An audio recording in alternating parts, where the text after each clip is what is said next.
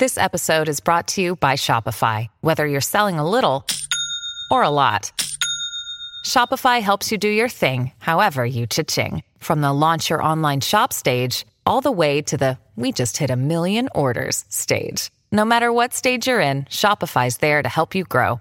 Sign up for a $1 per month trial period at shopify.com slash special offer, all lowercase. That's shopify.com slash special offer. I'm your inner dream monologue, and you're fast asleep, so I'll be quick. Great job using the Colgate Optic White Overnight Teeth Whitening Pen before bed. When used as directed, it gives you a visibly whiter smile in just seven days. So while I fly and talk to animals, you're removing teeth stains with ease. Sweet dreams. And when you wake up, keep on living life to the brightest. Colgate Optic White. Find it at all major retailers. Hello, how you doing? I'm Craig Parkinson. You are listening to the Two Shot Podcast. Sit yourself down, pop the kettle on. We're going to have a nice old chat. Who's it with this week? I'm going to tell you right now.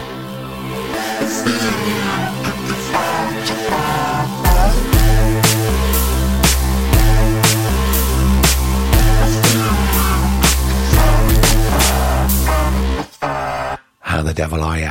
Yes, it is Thursday. Yes, it's the Two Shot Podcast. I'm Craig Parkinson. Thank you so much for downloading and being here. And look, if this is your first time, right, one, where have you been? And two, don't, don't worry, I'm not telling you off. I'm just telling you that you do have 109 episodes to catch up on. So give it a scroll through, pick someone you've heard of, then go and pick someone you don't know. You might find out a little bit more about them. And uh, yeah, this is episode 110. And we're back. It's Thursday. How have you been? Has everything been okay? Are you sure? Yeah, I know. And look, no one likes January, do they? I don't. We've eased ourselves into January here very, very slowly. That's why we had a couple of weeks off just to sort of recalibrate, really, and just get back into the swing of things. But look, here we are. It's almost the end of January. We can just, just say goodbye to that now and look forward to the rest of the year because it's going to be an absolute cracker. No doubt we're lining up some brilliant guests for you. Obviously, I've just been making a list this morning. I've been making phone calls, seeing who's interested, and I'm very excited. Now, speaking of dates, now we are closing the Birmingham Podcast Festival on. Get your yeah, get your diary out. Yeah, flick to March. Sunday, the 29th of March, we are going to be there. Birmingham Podcast Festival. Just Google Birmingham Podcast Festival, Two Shot Podcast. Get your tickets. I'm just as as we speak. I am awaiting on an email about who our guest is going to be. Cross your fingers. Now, the day before that, 28th of March, uh, that's a Saturday. If you're in Manchester now, if you're in Manchester, just just book the afternoon off because I'm going to be there. I'm going to be doing a live podcast. Now, I can't tell you anything about it at all because I'm part of something else. It's not actually mine. I've been asked to do something for somebody else. It's all very cryptic, isn't it? Why are you being cryptic, Craig? It's because it's not been uh, released yet. The press release hasn't been announced, so it's not my job to tell you. All my job is to tell you to do is to book that Saturday, get your shopping done in the morning in Manchester, and then, keep the afternoon free. And hopefully by next week, I can let you know exactly what is going on and where we're going to be. It'll be really lovely to see you. So that's the 28th on a Saturday of March and the 29th, Manchester Saturday, Birmingham Sunday. Get your tickets, come on down, and I promise I will let you know about Saturday, the 28th of March, as soon as I am allowed to. Now, um, what else have I got to tell you? Oh, the tour. So myself and Griff are looking at dates, and we're going to have a meeting about it next week.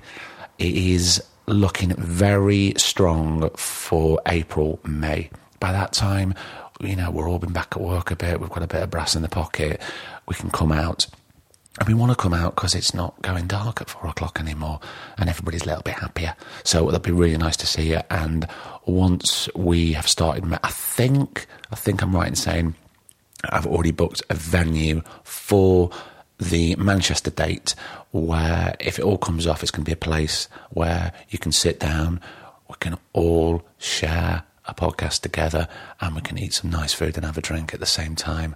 Yeah? Sounds pretty good, doesn't it? Well, look, as soon as we've sorted the tour dates out, we will let you know. But I need to book all the venues first, and then we can get the guests to come to see us. And then you can come and see us. God, I'm waffling today. See, this is what happens. I have two weeks off of non talking, and then the intro's about half an hour long. So, terribly sorry about that. You've probably already forwarded this, haven't you? Have you? If not, stay there. We're going to be moving on to the episode right now because this week is episode 110. And this we recorded this before Christmas. It was a half term and yeah, hence why if you're looking at your social media, you'll see a photo of myself and our guest of this week, which is the fabulous Ruth Bradley, and there'll be a, a shorter human being in the bottom of the photograph. That is my son, because it was bring your child to work week. It, it wasn't. That's not really a thing, is it? I just didn't have any childcare, so he came with us. Um, to sit in on some recordings, and he was helping Griff with a sound check. He loved it, but don't worry. Look, he had his headphones on during the actual conversations that we recorded because he knows a lot of adult content. So don't be running over to social services, okay? It was all above. Um, yeah, it, it, was all fine. Um, I sound like I'm lying. I'm not. He did have his headphones on. Right, Ruth Bradley, the infectious and lovely Ruth Bradley. We talk about growing up in Dublin. We talk about Trinity College. We talked about, she came to see us when she was very, very heavily pregnant. So we spoke about impending motherhood. And look, if you're not having the greatest day or you're still trudging around with sort of January blues, I can guarantee you that this episode will make you smile purely because of Ruth's infectious laugh. And we do laugh a lot. So let's get down to it. This is episode 110 of the Two Shot Podcast with the fantastic Ruth Bradley. Enjoy. I shall see you in a bit. It's Kaley Cuoco for Priceline. Ready to go to your happy place for a happy price? Well, why didn't you say so? Just download the Priceline app right now and save up to 60% on hotels. So, whether it's Cousin Kevin's Kazoo concert in Kansas City, go Kevin, or Becky's Bachelorette Bash in Bermuda, you never have to miss a trip ever again. So, download the Priceline app today. Your savings are waiting. Go to your happy place for a happy price. Go to your happy price, Priceline when I got a message because I just switched on my phone after the last record, and then I got a message going, "Oh, Ruth's going to be half an hour late." And I thought, "Oh well, you know, it's all right, it's fine." I was at the hospital, and oh God, I hope she's all right. And then I was going, "I hope she's going to be like." I'm not mad at her, but like, come on, I might have a few strong words with her. And then, and then when I saw you come in, I didn't even know you were pregnant. Oh, really? No, I didn't know. I didn't know because I haven't seen you for ages. Of course. And no one told me. Yeah. So, how are you feeling? I'm feeling grand. Um, I think I probably need to slow down a bit. That's what I've realised. I've been just in denial, kind of like doing everything I normally do. So I probably just need to stop racing for things and filling my days with things. But I stopped working about three weeks ago. What? How far are you gone here now? Seven months. Right. So it's imminent. Yeah, be Christmas probably. Yeah. I know. Nice Christmas present there. Yeah, it's a bit terrifying, isn't it? I mean, it's exciting, but also like I don't know what I'm doing. But I guess most people don't. Well, don't. That's the thing in it. There's no, there's any amounts of books, but that's other people's journeys. Yeah. This would be completely different for you. And they just need love and stuff in the beginning, don't they? Yeah, And- food. yeah. food. I mean, love's great. I'd, I'd give him some milk. I mean, a I- milk. don't, don't listen to me. I'm not a mother, but my instinct would say milk. I'll keep that in mind. Do you think you needed, n- not necessarily needed, to be pregnant to stop, but you one of those that just, as always, wants to keep going, keep doing something? yeah, and I don't think I ever even noticed it before until my body started going, just chill out a bit. Yeah. Like that this morning in the hospital, they were like, you need to come up and be monitored. I was like, no, no, I'm grand, lads. They're like, no, you really do. And I everything was was- fine, but still. I mean, I know you know your own body, but then again, you're not a doctor. No, pro- exactly. probably, I mean, again, I'm no doctor. It'd probably be best for them to have a checkup. Yeah. But everything's fine. Everything's totally You're fine. fine. You look really well. Thank you. Do you feel knackered? I feel grand. You just feel like you just want to.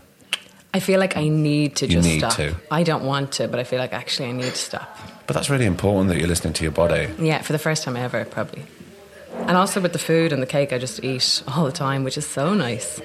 We don't usually do that in our game, really. You know, I don't anyway. Why are you one of those that monitor what you eat? I'm just one of those who gets fat really easily. Really? So, yeah. really? I've never thought that about you. yeah, so I have to like eat healthy. I mean, if I had my way, I'd eat cake all the time. And, and obviously potatoes. Well, I've never been more Irish than the last seven months. All I want is mashed potatoes. It's ridiculous. I always find it really odd whenever I'm over in in Ireland, especially Northern Ireland.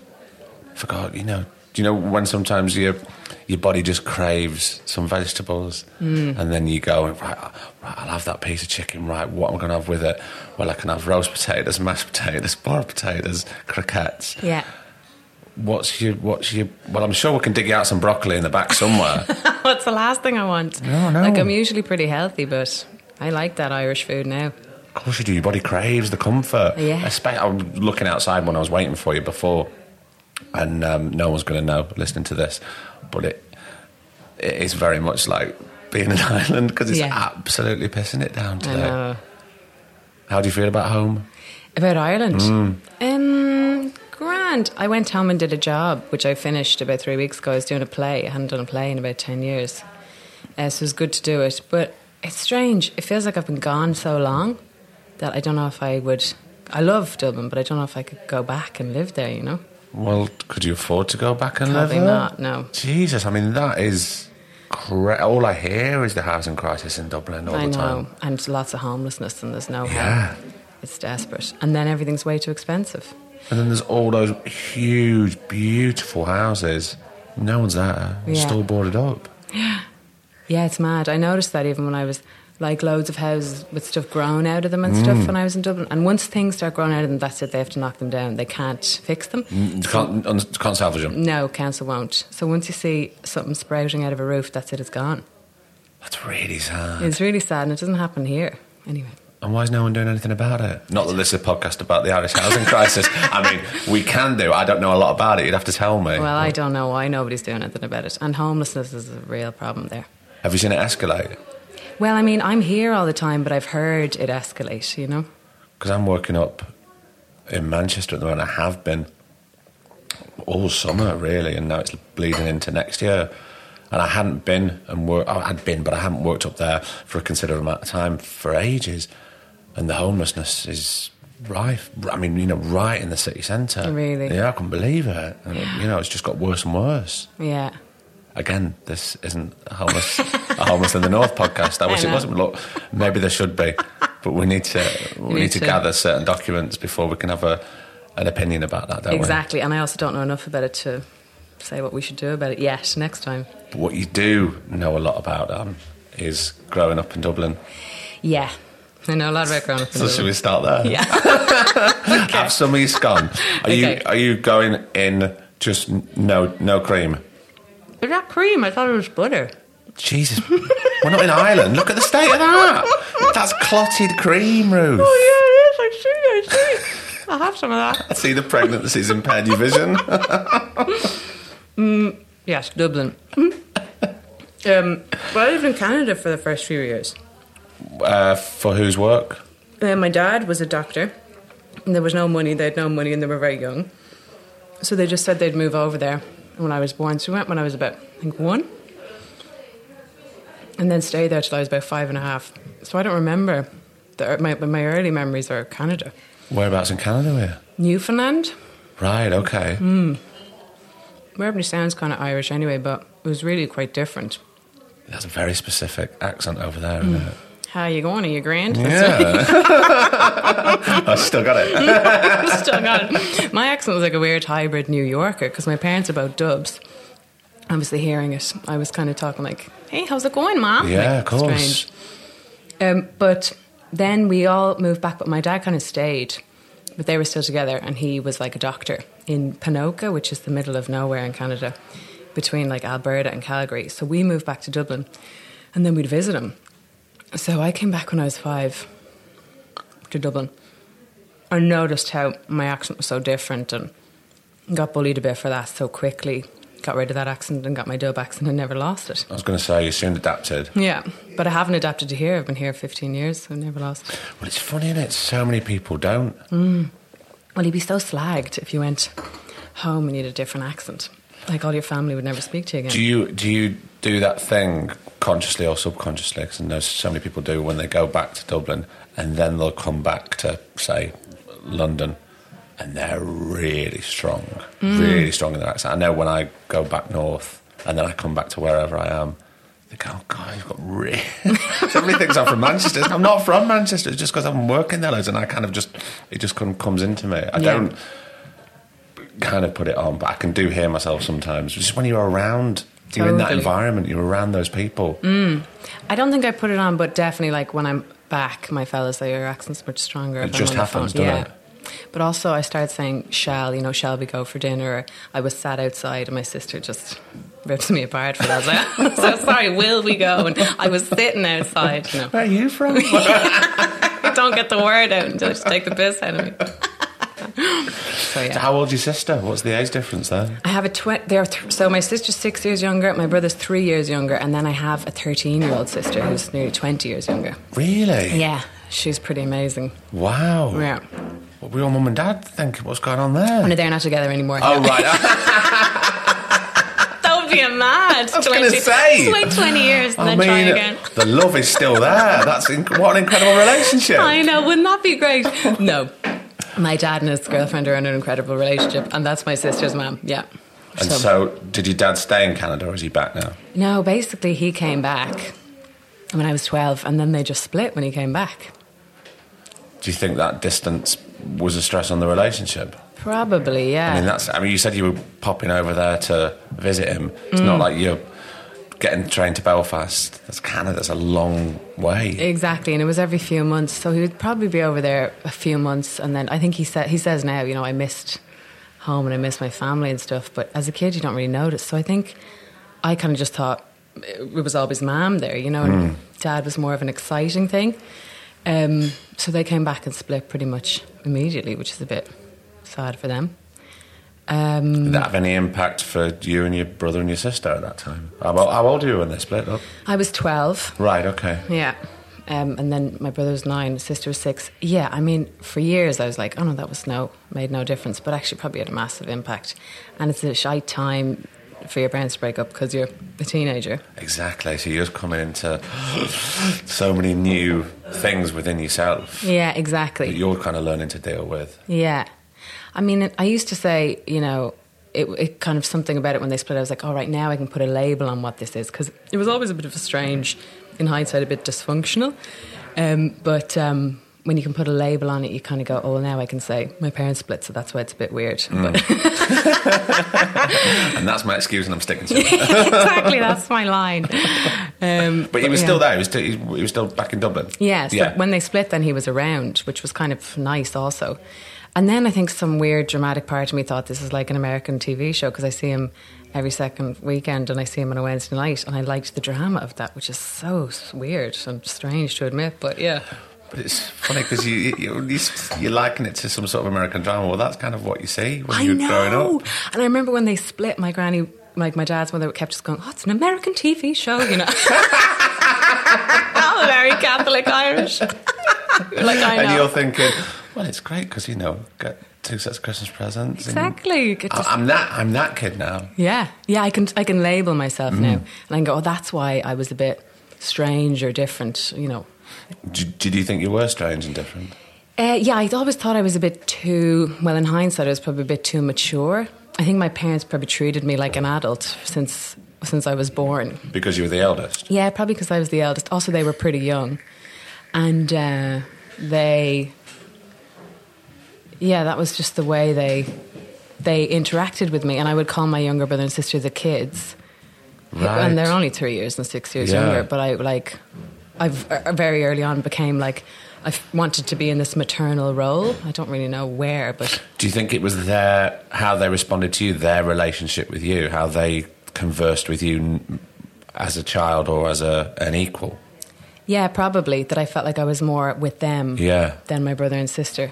And I loved my brother and sister as if they were my kids, which is kind of strange. You know, like people talk about sibling rivalry and stuff. I was really much more like they were my own. I mean, this is not therapy, Ruth.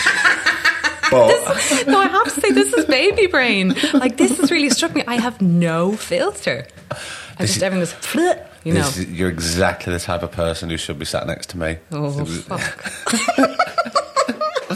You know, that's the good thing about this. About this podcast. Well, yeah, because I kind of don't want.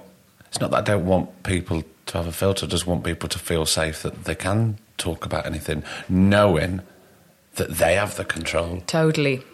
That we can cut it out. Well, yeah, it's not. You know, you know what it's like yourself if you're doing an interview with fucking Irish Times or whatever publication. If you say one thing, you know you shouldn't have said that, and automatically you start to physically seize up, and you go, right, well, I'm not saying anything now because I've just let that out, and, I, I, i'm off guard, and I shouldn't be. It means you're playing a role when you're doing press, which is weird, isn't it? Yeah, it's funny because, and I'm repeating myself here as well.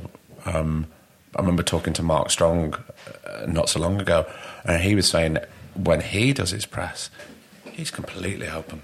Really? Oh yeah, completely open about anything. And he says because he's he he projects that he's physically open, and he is.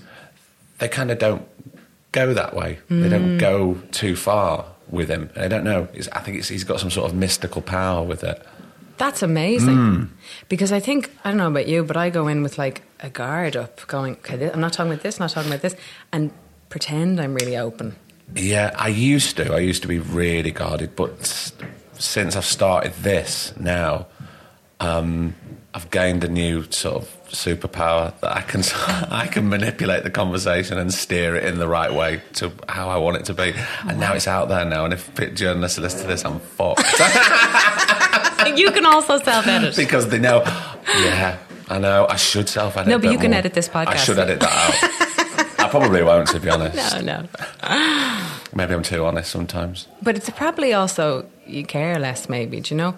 Oh no, I think I care more. Oh, really? Yeah, I care more. Well, I certainly care more now about doing something like this because Mm. I've got this interaction, and it I don't know means loads. Anyway, it's not about me, Ruth. I see what you're trying to do. Yeah, tell me more. Don't try and do a Dermot O'Leary on me. It won't work. Did he do that on you? He tried to do it, yeah, but that's in him. Yes, because that's what he does for a living. Totally. And he, and he, oh, sorry, sorry. I said, don't try that with me. Okay. Do you know what I do is get people to talk about themselves, not in a, an interviewing capacity, but you know, sometimes you meet somebody who just asks you really serious questions about your life and your childhood, and you're like, wow, I feel really like I would rather be on that side of it, like mm. asking you stuff. Could you turn it around? Generally, I do. I should edit that out too. And do they clam? Do they clam up, or do they let you in? If I meet somebody too much like me, then we're at a bit of a stalemate. Oh. I know. I know, but it's just more comfortable asking people about themselves and hearing about themselves to me than going, and then this happened and this happened. But we don't know each other that well. I mean, we've met over the years on numerous occasions. I've, um, oh, well, maybe we're talking about a, a different form of conversation or relationship, but you've never struck me as as guarded or anything. You've always been.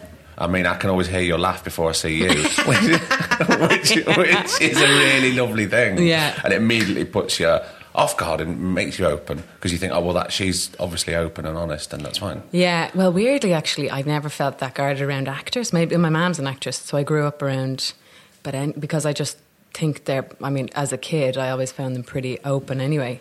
Because you were around them. Yeah, and I did a play with my mom when I was 10, and we went touring. We were in the Donmar, and we went to Poland, and there were like 30 actors in the play, and they were all so lovely. But I would literally walk up to them and go, If you don't have kids, did you not want to have kids? Or, or could you have kids? Like, Wow. mental questions. And yeah, but in hindsight, you're 10 years old. But Yeah. nowadays, Yeah, yeah, imagine asking that question. But funnily enough, just going back to journalists, isn't it interesting the more you hear journalist would ask someone who who doesn't have kids from to a woman. So why why not? I know. Now that doesn't happen to a bloke. No, it doesn't. It's so grim, that fact, isn't it? Well, I just if someone came on here, and people have, and uh, women have, and they haven't had children, what?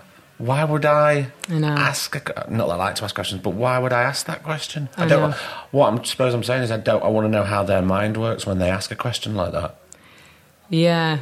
It's weird. It's probably just a weird old hangover from misogyny and the patriarchy that just it's okay to I ask think a you've woman probably that. hit the nail on the head because they certainly won't ask it to a bloke. No way. And they don't. No, it doesn't even enter their minds. No. Well, that's that's the rationale of what? Mm. I can't get my head around it. And it's so weird as well being pregnant now because I think when I was younger, because my mom's an actress, and I was just like, oh Jesus, if you get pregnant, that's dangerous. You know, no matter what age you are, if you have kids, you can't just be so selfish and just throw yourself into your career. And my mom used to say in passing, oh, don't have kids young, don't do what I did, you know, because have your career first. And I was always going to be an actress and everything. So now I'm kind of going, oh, but I am pregnant. And that's okay. You know what I mean? Of course, it's okay. But I would have always thought, and a part of me has thought, like doing press and stuff, oh, I should keep it to myself and not make a big deal of it. But it's like, that's mad too. You'd be very hard to try and keep that to yourself now, Ruth, to be honest. I know. At this stage. but I was saying that, maybe they're a bit stupid. Yeah. And they yeah, wouldn't know. That's true. But yeah, there should be to each their own, shouldn't it? Well, always, yeah, because surely your life comes before your work. Totally. It can't just be about acting. That's another thing I've learned. That's mental. Have you always thought that, or is that something you've learned over time? No, that's something I've learned over time. yeah, when I was a teenager and when I was working in Dublin and when I first moved here, when I was 18, I was mental with it. You know, Mm. if I wasn't doing something, that, and you can't, you're not fucking auditioning every day or your Well, agent's just not doesn't ringing. Yeah, no, never. And you're not working all the time, but I didn't know that. So I was kind of walking around London on my own at 18 going, I better read a Stanislavski book, you know. Like, But then again, you're 18, mm, that's true. and you, the drive is there, and that's all, everything. You're just in that bubble, aren't you? Mm. That's all there is to it. So you know, you can let yourself off the hook with that, surely. That's true. It did take a few years, though. I'd say recent enough, like probably the last five or six years, that I was like, oh, there's more to life. There actually is. I don't think I really had grasped that at all. Was there something that happened that certainly cemented your feet on the floor with that way of thinking, or was it just a, gradual progression? No, I was a bit low, and I was like, I'm working, do you know, and I'm working on good things, but it's not doing it for me. It's not fulfilling this need. I still loved my work and everything, but I'd come home after work and I'd be like, there's got to be more to life than this. So I suppose I was a bit depressed. And then I went to therapy, which totally changed hmm. everything. You know, Was there something happening in your life at the time that was counterbalancing the work? Because that's a funny thing, isn't it, that you're saying that, well, look, I'm working, but I still come home unfulfilled and I'm actually not very happy. Mm. Because people sometimes think, don't they? Oh well, it, well, if you're constantly working, then you must be happy. Yeah. Re- the two don't really go hand in hand. No, and the more people who say, "Oh, you're working all the time, you must be so happy," the more you go, "Actually, I'm fucking not." Do you know, like Yeah. deep down, I'm not. Uh, was there? I was in a pretty bad relationship. I think that was really. So I didn't come find any solace anywhere. You know, Because you were you were going from work to come home into an environment that you didn't want to be in. exactly, and I didn't know how to get out of it.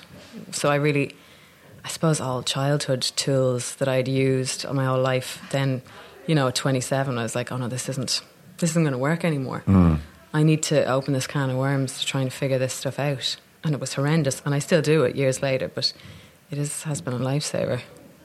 I think it is because it's so so easy to get trapped in your own head, and all of a sudden there's just a carousel of questions going round.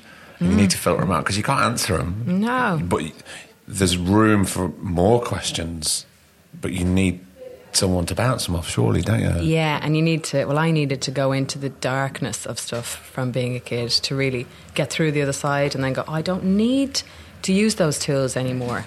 You know, because kids, eh, you know, when people say, oh, kids can survive anything, they just have to. Do you know what I mean? It's not that they can and they're brilliant at it. But you don't need to behave like that when you're an adult. But you're still doing it because Yeah. you don't know any other way. So, yeah, I think that was. It's an ongoing. I'm not fixed or anything, but I'm much happier. And it's great to be able to say, I know I'm having a baby and I'm in a relationship with somebody who I love. And that's it. There's no dark shit. Yeah. it's funny because you were talking about your dad for ages there. And then I thought, oh God, I wonder what Ruth Mums does. But you've already said Oh, that yeah, she was an actress and she'd always been an actress. No, she hadn't. She was like, when we first moved to Canada, she was just raising us and she was a folk singer. Um, Was she? Yeah, she's an amazing singer, actually. So I didn't know she was an actress. But I always had this idea I'm an actress. You know, I remember seeing films and playing for people and making people feel something. If they were laughing or if I was making them feel sad by being sad, I thought, oh, this is brilliant. I'm like manipulating people's emotions. When I was like five or six, Oh, really? That young? yeah, it was just quite dark, but I was like, I love this, making people feel something, forcing them to feel something. Um, so I didn't know she was an actress. And then we came home to Dublin and she started acting. I was like, this, this is my job. What have you nicked that from Can't me rob for? my job, I must have been a great influence on you there, Mum. I almost taught a few things. But she had been an actress before I was born. I didn't know. Yeah.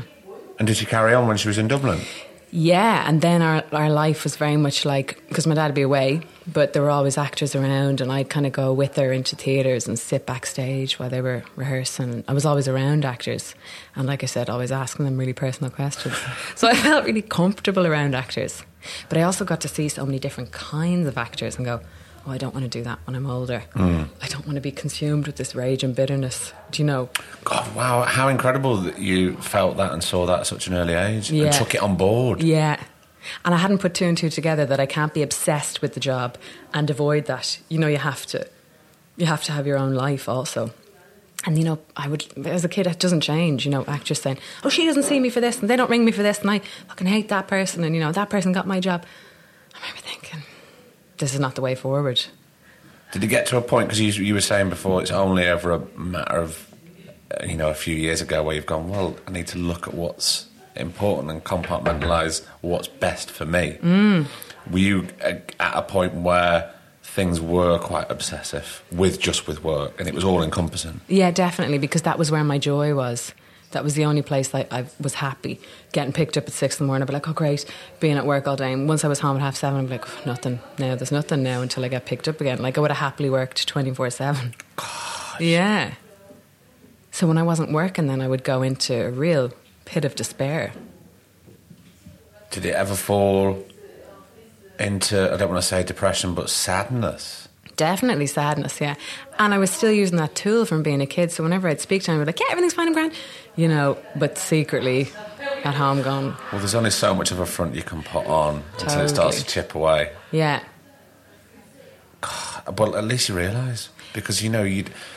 I don't know about you, but you do see people in whatever forms of their work, and it's they're just tunnel visioned about it. Hmm. And sometimes I think, are you, are you were you blocking something else out? Because there needs to be a counterbalance. Well, I think that's it. You've hit the nail on the head. No matter what your job is, if you're just obsessed with doing it all the time, you're avoiding your own life and your own emotional life. And it's easy to do that in this job because there's so much excitement and and I had a moment where I was walking down the road and I was like, I can't remember, I was filming somewhere, like in a different city, and I was walking down my time off. And I was just so happy. I thought, why am I so happy? It's like, because I'm pretending to be somebody else. Right. That's horrendous. that is so depressing. It's like, this is mental. I need to sort this shit out. But you have to catch yourself on and ask yourself that question. Yeah. It's really important. So important. And it's an ongoing thing, isn't it? Just to be like, Yeah, I was talking to someone the other day about how they were, and she said, "Yeah, I th- yeah, I think I'm all right." And then she really took her time, That's brilliant. because she really thought about it. And how often do we just just blurt it out? that's brilliant. Do you ask yourself more questions now than what you used to about life? In general. Hmm. Yeah, and I see I see a future now when I never really did. I saw the next job, you know. And if I hadn't worked much in the year, I'd be like, well, that was a waste of a year. Complete waste. You know, nothing happened. And would you be quite uh, tough on yourself? Yeah, really tough, but wouldn't tell anybody about it. Oh God, that's So grim. that's really soul destroying, isn't it? because I desperately didn't want to seem too upset. Or also moving here, when I moved here, I didn't know anybody or anything, so I very much set up this kind of solitary life for myself. Hmm. So I was used to that. Did you know people here when you moved? No, I didn't know anyone. I'd like have a cup of tea. thanks. I'd been working in Dublin and then just dropped out. I went to Trinity and then I dropped out. Why did you drop out? I knew I didn't want to do it. What What were you doing at Trinity? Germanic languages. Why were you doing Germanic? Why are we doing Germanic languages? Where have we got? I mean, we're jumping around the timeline here, but we've gone from uh, the last thing we were talking about work. You were ten years old and you were doing a play with your mum, Mm. and now we're jumping forward at Trinity. Well, yes, no wonder you dropped out. Why? How did that come I know. to pass? I'd been touring with a play around Ireland while I was doing the Leaving Cert, which is like the A levels in the south, and um, and I just. My dad was kind of saying, You're intelligent, you know, you should go to college. So I thought, All right, what's the best college that will look good then for my dad? So I'll put down Trinity. And I got in, and then I was there, you know, two weeks in, going, What am I doing here? I know what I want to do with my life, and I don't need a fallback plan because I don't, I'm not going to do it anyway. You know, a backup plan is not going to work anyway. I mean, that's a quick real. I mean, I was going to say it's a quick realization a few weeks in, but in hindsight, you probably already knew before you even applied to get into Trinity, didn't you? Totally. So I said, this is a four year course. I'll move to London and reassess in four years. So then I just got on a plane like two weeks later. Wow. I know, mental. Just answered a Gumtree ad and lived in a strange room in Golders Green. God. I know, so grim. And I looked about 12. With the, with the plan being what? Nothing, just, well, I got an agent because I had show reels from Dublin. So I came over, got an agent, and then just, that was it. I got an agent really early, which was brilliant. But then the plan was just to sit here. And I remember my agent saying, Are you, are you okay? Do you have people? And I was like, Yeah, fine, totally fine. But in hindsight, just probably like, That kid is, doesn't know what's going on. Jesus, I mean, we spoke earlier about your mum and dad. You know, you feeling that your younger brother and sister were the kids. Mm. It's like you've grown up. It's like you're mid twenties now, and you're only eighteen. You're just learning to know, know. starting to learn to know who you are Yeah. as a woman. Yeah. I think I probably bypassed that. That Yeah, happened in my say, late 20s. Yeah. So what happened in London? How? What, there must have been times of loneliness, surely. Yeah, it was mostly lonely. The first year was desperate because I didn't know anyone. So I was kind of working in telly sales and working in GB Gourmet Burger Kitchen, which was a brand new trendy place at the time. Um, Classic. Yeah, but they don't tip you. So I was like, this is a desperate job. Nobody tips. Um, but uh, so I just did that. I remember hearing somebody said, you know, rice and beans is a cool thing for students to eat. So I went and got Heinz baked beans because I didn't, I didn't know. I didn't know any students. I was like, this is kind of weird, but I remember when I moved, excuse me, from Blackpool when I was just on the cusp of 18 and I was going to drama school and I didn't really know anybody, but even I had times of loneliness. yeah.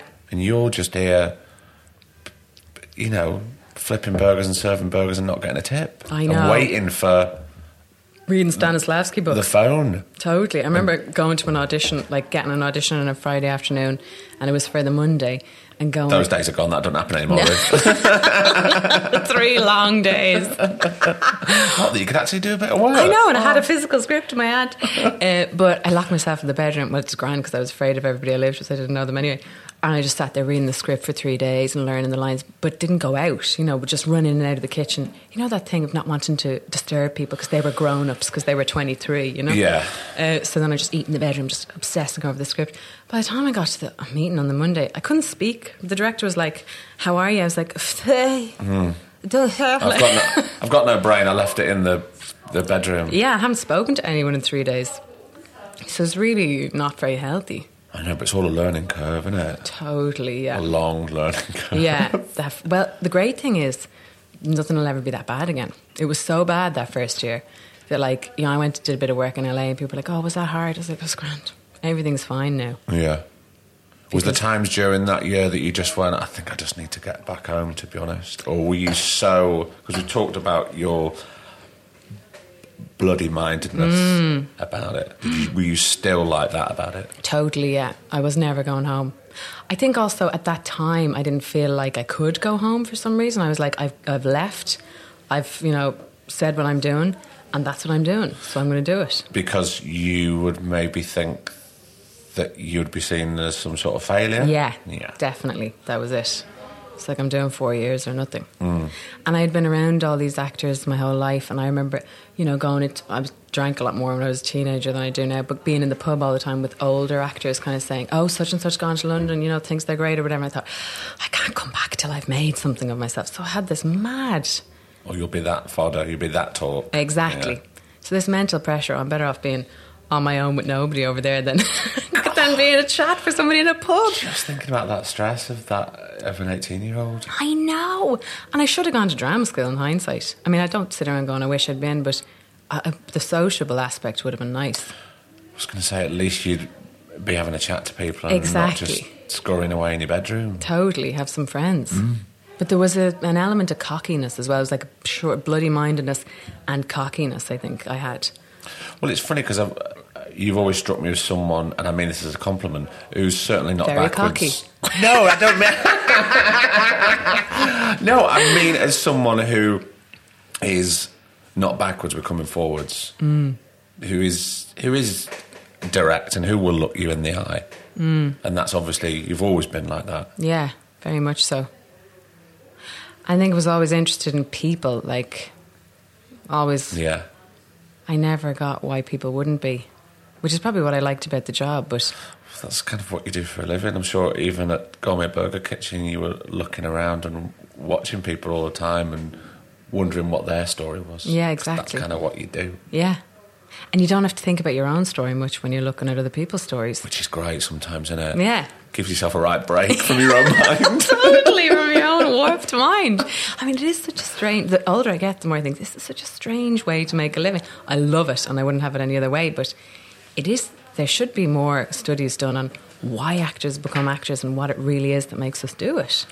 Well, I think if you sit down and start to dissect that, I mean, how long's a ball of string? I know, it's true. and true. also, and again, this isn't about me, Yeah. but since I started this, it's it's absolutely fascinating because it's very rare that there's certain things that pop out that you go, oh, that's similar to that person. That's everybody's story is so so different. Really? Oh, it's so different. Actually, I've noticed that even listening It's to so it. fascinating. it's so fascinating to me because I have to sort of navigate the conversation, sort of drink it in, and try and remember what's going on. Oh, you Yeah. said you were doing that, and why is that? During that time, in that first year, did you were you honest with your parents about how you were feeling, or were you trying to put on a brave face? Um, I probably I wasn't honest with them about how I was, how bad I was feeling. No. Uh, and I remember at one stage, I think my mum saying you should come home, and I was like, no, no, no, no, no, no. I'm obviously not covering this up well enough. Look, it's, it's your mum. Of course, she's not going to know. know. But they were always very much like, you're on loan till you're 18, you know, since I was a kid. And our job is just to help you till you're 18 and then you go. Then that's your thing, you know? Right. Okay. So I was always set to go. I didn't know where I was really going though. So that was kind of drummed into you Yeah. quite early. Yeah. That idea that I'm a grown up, so Mm. I should know what I'm doing. God, I know. it's taken me a long time, and sometimes I still don't know what I'm doing. Yeah. I know, I didn't either. I was just pretending. But I think that's all right to admit. Mm. I think you should admit that. Yeah. You still get lost Uh, how do you mean?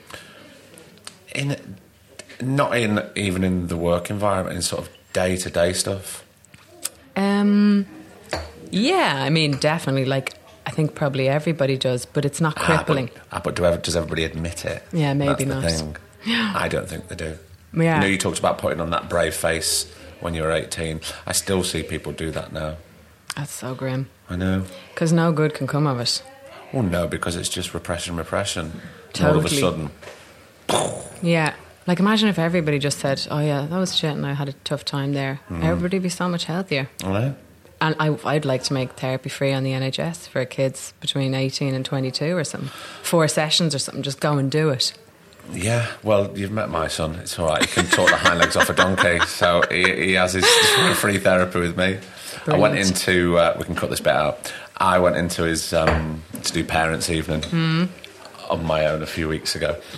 And the first thing was, great thing about Hardy is you know exactly where you are with him because he tells you everything. That's amazing. amazing. And she went, I wonder where he gets that from. And I went, yeah, it's fine. Do you do that? yeah, I do now. I do now. I never used to. But now I'm like, Isn't it weird as well when you don't? It's for. I always found it was for other people, and you're mm. protecting other people when you mm. don't say how you really feel. You don't want to make them feel uncomfortable. but it only comes back on yourself at the end of the day. Totally. Yeah. Interesting, isn't it? Yeah, it's great that he does that. I know. I'm sure. Hopefully, this one will. That's scary too, isn't it? Like becoming a parent and not knowing how you're going to do it. I'm trying to think if I ever was scared of that. I think I was scared of lots of other things. Really? Yeah. Scared of what if I what if I look and I don't particularly like them? Haven't thought of that one. Shit, sorry. Didn't want to put that in there. Someone said to me the other day, um, I said, "Oh, um, is it, is it, is baby had just been born?" And I said, "Is it a cute baby?" And she went, "Well, yeah, all babies are cute." And I went, "No, That's no, not they're true. Not. no, actually not." She went, "They are." I went, "Oh, that's your opinion." Mm, I've seen some pretty fucking ugly babies. I'm with you time. Definitely We're weird. putting, we're putting all some terrible shit in your mind today, Ruth. This is awful. I know. So what happened after that first year? Was Um, were you were you making friends in London? I'm sort of worried about I know, the fact that you're still in that fucking bedroom. To be honest. Know. Did I stay in that bed? I moved to another place after about four months, and I could pay the rent. But then after two months, I couldn't pay the rent. But they were such a lovely gaff full of people. They let me live behind the couch and just pay what I could from my earnings. They were so nice. you, you live behind the couch. Yeah. Oh, there's a novel in that already. If not, there's definitely a podcast. Your face, that's so sad. but that was my high time. That's when it was getting good because these people were so nice and we had a good time and sometimes there were parties. But this is just, I sound so ridiculous, but I remember having all my clothes laid out, like I make it like a little bedroom. Then I'd hear them getting up at seven and push the couch back. I, Desperate. I kind of love this story already. It's, it's a beautiful image. This it's shit like this. This is podcast gold already. Really? Ruth lives behind the couch. I can see it now. I love it. They were so good. If they ever hear this podcast, I hope they know how grateful I am. So kind. Again, I thought they were old. They were 25. Yeah, but they seemed old to you. Yeah, because they had proper lives and jobs, and one of them was talking about maybe getting married. I was like, Jesus. I'm a long way off that. Yeah. But yeah, in hindsight, you were still. Were you even? You weren't even. Were you even 19? No. No. No. And when I turned 19, I got a job, and that was great then. Oh. What were you That's doing? milk. Oh, that's milk. I thought it was water. That's okay. I don't need any more decaf. See, tea. I'm just for listeners. I'm just trying to help Ruth out, and I thought the little jug was milk. This is not podcast goals. no, that, that's gross drink. It's all I won't be drinking that. It's. Finish, Um, finish your scone and your massive pat of butter. well, So what, what job did you get then at 19? I got a telly job, which was actually back in Dublin. How did you feel about that going back to Dublin? Well, I felt like I could pretend I was still real cool because, oh yeah, I still live in London. Yeah, amazing meetings, blah, blah, blah, blah, blah. Um, and I wasn't like a bullshitter like that, but I thought, you know, it looks good that I'm still there. I haven't come back with my tail between my legs. Uh, You've come back for a specific reason. exactly, Yeah. to do a job. And then that kind of shifted something. And then I, would, I kind of got a day on something, some TV show called The Golden Hour. I don't know if anyone remembers that. It was an episode of that. But anyway, an ITV show. And I remember playing a, a British character, like kind of general S3RP, and thinking, now I'm, now I'm in. And for the first few years, I used to go into meetings so worried about being Irish, thinking, oh, nobody casts Irish people, that I would speak in this kind of plummy accent throughout the meeting. Like, really, in hindsight, I wasn't doing myself any favours. And then I remember going to a meeting again, and somebody was like, oh, remember Carrie Hilton, actually? Yeah, Remember- I do remember Carrie. she yeah. was so lovely, but she said, "Oh, how are you, Ruth?" And I thought, "Oh, fuck, can't remember where I'm from." So I was, "Oh, yes, so good." And she, and she was like, "Have you been back to Dublin lately?" I was like, "Yeah, have you? Yeah." And I was like, "Jesus, I need to stop this." So really, I was. Jeez, Who am I? Who am I? Who do I want to be? Yeah. Like, it took me a while to actually accept that it's okay to be Irish here. I think when I first moved, I thought, oh no, all the all the great parts are like plummy kind of RP kind of things. So Probably doesn't look good if I've got this thick Do you think accent. that's where that came from? You, you sort of subconsciously drank that in to think, well, I've got to sound like somebody else. I think so, yeah. And then I really focused on doing that for years. Really strange. Wow. Mm. Yeah. But I suppose at the moment, no one's telling you, no, you're right. You you can just be who you are, and then And we can the adapt accent later on. Yeah. Yeah. I really didn't know. God, that's quite draining, Ruth. Totally, particularly when I forgot who I was. That's why. so it's like I nipped that in the bud. Then I was like, no more of this. I'll just be Irish and then change my accent for the jobs. Yeah, learned that one. I'm still concerned that you don't have a friendship group at the moment. it's, it's, it's, it's, it's niggling away. I got a friendship group when I was 19. All right, so we've waited a full year. Yeah, it was that job. So I came. So some of the people on that job lived in London. Hmm. So came home, met somebody through that, and then basically adopted my first boyfriend's friendship group, and then got a job in Manchester with Chrissy Bottomley. Oh well, there you go. That was it. That's it. That was the beginning. She- she's kind of all the friend that you need, really. she's always there for you. Yeah, so that was one of my first jobs, and then that changed everything really because I had people. But that's what makes it all. If you don't have the fallback to laugh and cry and, uh, Hmm. uh, you know, express joy or tell people your worries, then you kind of don't have everything because you're just, again, you're just in your own head by yourself. Hmm. That's not good. That's terrible. You don't even realise how bad it is. At the time, No, no, of course you don't. and London is tough if you don't have work or friends. Was there ever a point that you just think, because just talking about London, because I do think it can be quite an unforgiving city. Mm-hmm. And I just dip in and out nowadays because I don't live here. How long have you are you gone? Nine, Wow. nine years now, because he's 8 So that's how I always gauge it from there.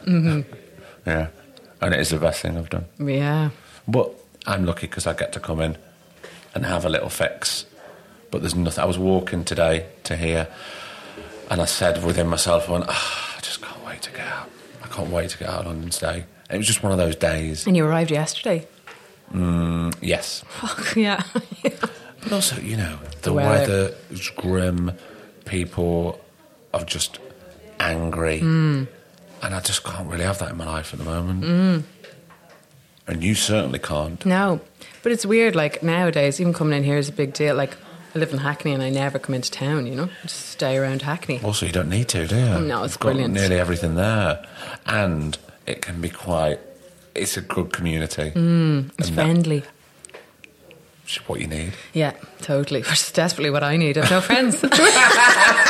We've, we've sorted it out. You've got the friends now. Ruth. yeah, I got the friends. It's over a decade ago. During, because you started working so young. When did it ever get to a point, or did it? I don't know. That it just got too much, and you just went, I, I can't be dealing with this. I don't want to do this anymore. to do the job. Mm. It never. te- It, never. No. But it did. Do you think it's because you? I don't want to say put your head in the sand, but certainly focused on that the job is the be all and end all. So therefore, if you ever saw a chink in that armour, it could all fall away. So you wouldn't give yourself that chance to even think outside the box. Maybe, yeah. I think since as long as I can remember, my whole identity has been wrapped up in being an actor before I knew what an actor was. Even, Yeah. That I couldn't. Because you were learning it from somebody else and you were around that environment, obviously. Yeah. And, and I so desperately wanted to do it before I knew, like to manipulate people's emotions. Like I thought I was playing God or something. But before I knew what it really was, that it felt so much part to who I was, I never really separated the two. Which is a bit fucked up, probably, but But uh, also, yeah, it probably is. right? But Yeah. here's the thing: we've all been there. And you, you know, you're s- you're certainly not alone in thinking that.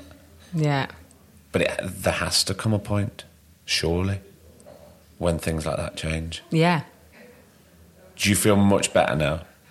Much better, Craig. You don't have to worry about me. Yeah, much better. Much better in the last few years. Much better since I got out of that not good relationship, did therapy, and have just kind of seen other aspects of life. Like, I wouldn't never go on a holiday. I would never. Oh right, oh you were one of those. Yeah. Oh my god, yeah. Never. I, like I'd see people going backpacking, I'd be like, "That's brilliant," but unfortunately, that's not for me because I need to be here twenty four Just, seven. just in case. Yeah, in case I get a phone call. So I only kind of started traveling, like obviously I travelled with work, but traveling separate to work in the last few years. You know, I went to Japan last year for three weeks. Oh, amazing. Amazing. Never would have done that. Things like that are so important. They're such a relief. Yeah, and there's a world out there that's much more than auditioning and getting jobs. Or waiting for an email or a phone call. Yeah. Yeah, that was amazing. And booked it a year in advance. It was just like, they're cheap flights. If we can get in that plane, like if I'm not working, getting on that plane. And we did. Perfect. Brilliant. See, that's healthy. That's so healthy. Totally. I mean, I never even thought I'd be having a kid or anything like that because I just was so tunnel vision, which is really sad.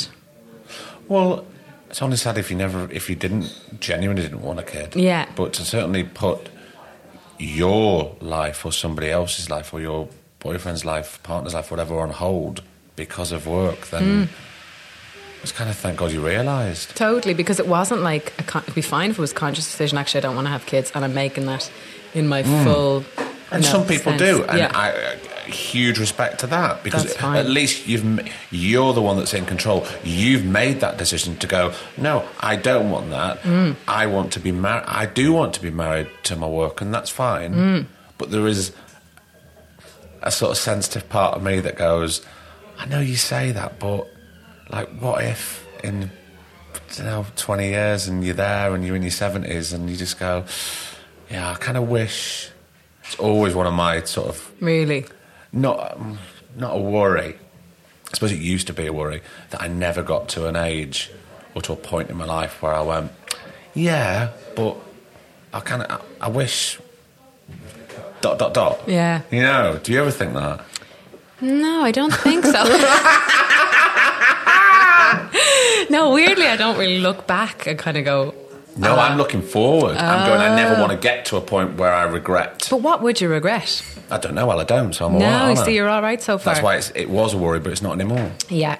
Well, I guess, yeah. I I hadn't even thought of that because I hadn't considered uh, having kids or having a life outside of work.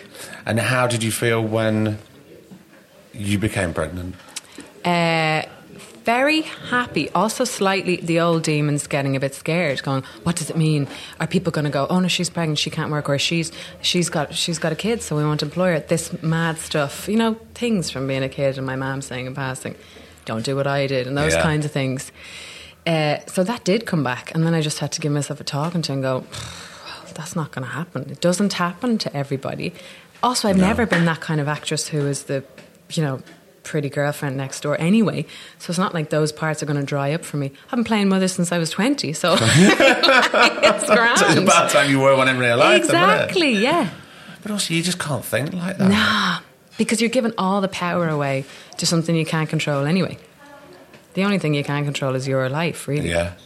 And it sounds like you kind of in quick, you know, you are in control of it right now. Yeah. Did it ever scare you when you weren't in control of it? No, because I didn't know any different. Right. So I was like, no, this is normal. It was only the old therapy that made me realize, oh, Jesus. I'm just so lucky that I came to it in my 20s and not in my 60s. Yeah. Because I would have just gone on like that. That's exactly what I was saying before. Isn't it a good job Yes. that you know now? Yeah. Instead of later down the line where you go, well, look, it's never too late to change things, obviously, but you get to that stage and you go, Totally. might be a little bit too late. Yeah, and I know people like that, you know, who kind of have started therapy now in their late 50s or not even doing therapy, but realizing something, you know, like a massive mistake. And it's much better than never realizing it. So I say to people, you know, you've got 20 years at least, hopefully, of being aware and enjoying your life. That's better than never. Well, it's the only thing to enjoy life, isn't it? Totally. Ruth, let's carry on enjoying life. Great! Thanks so much for coming on. That's on. great, great. That's it. Jeez. Did you enjoy it? Yeah, actually, it flew by. Don't know what the hell I said, but.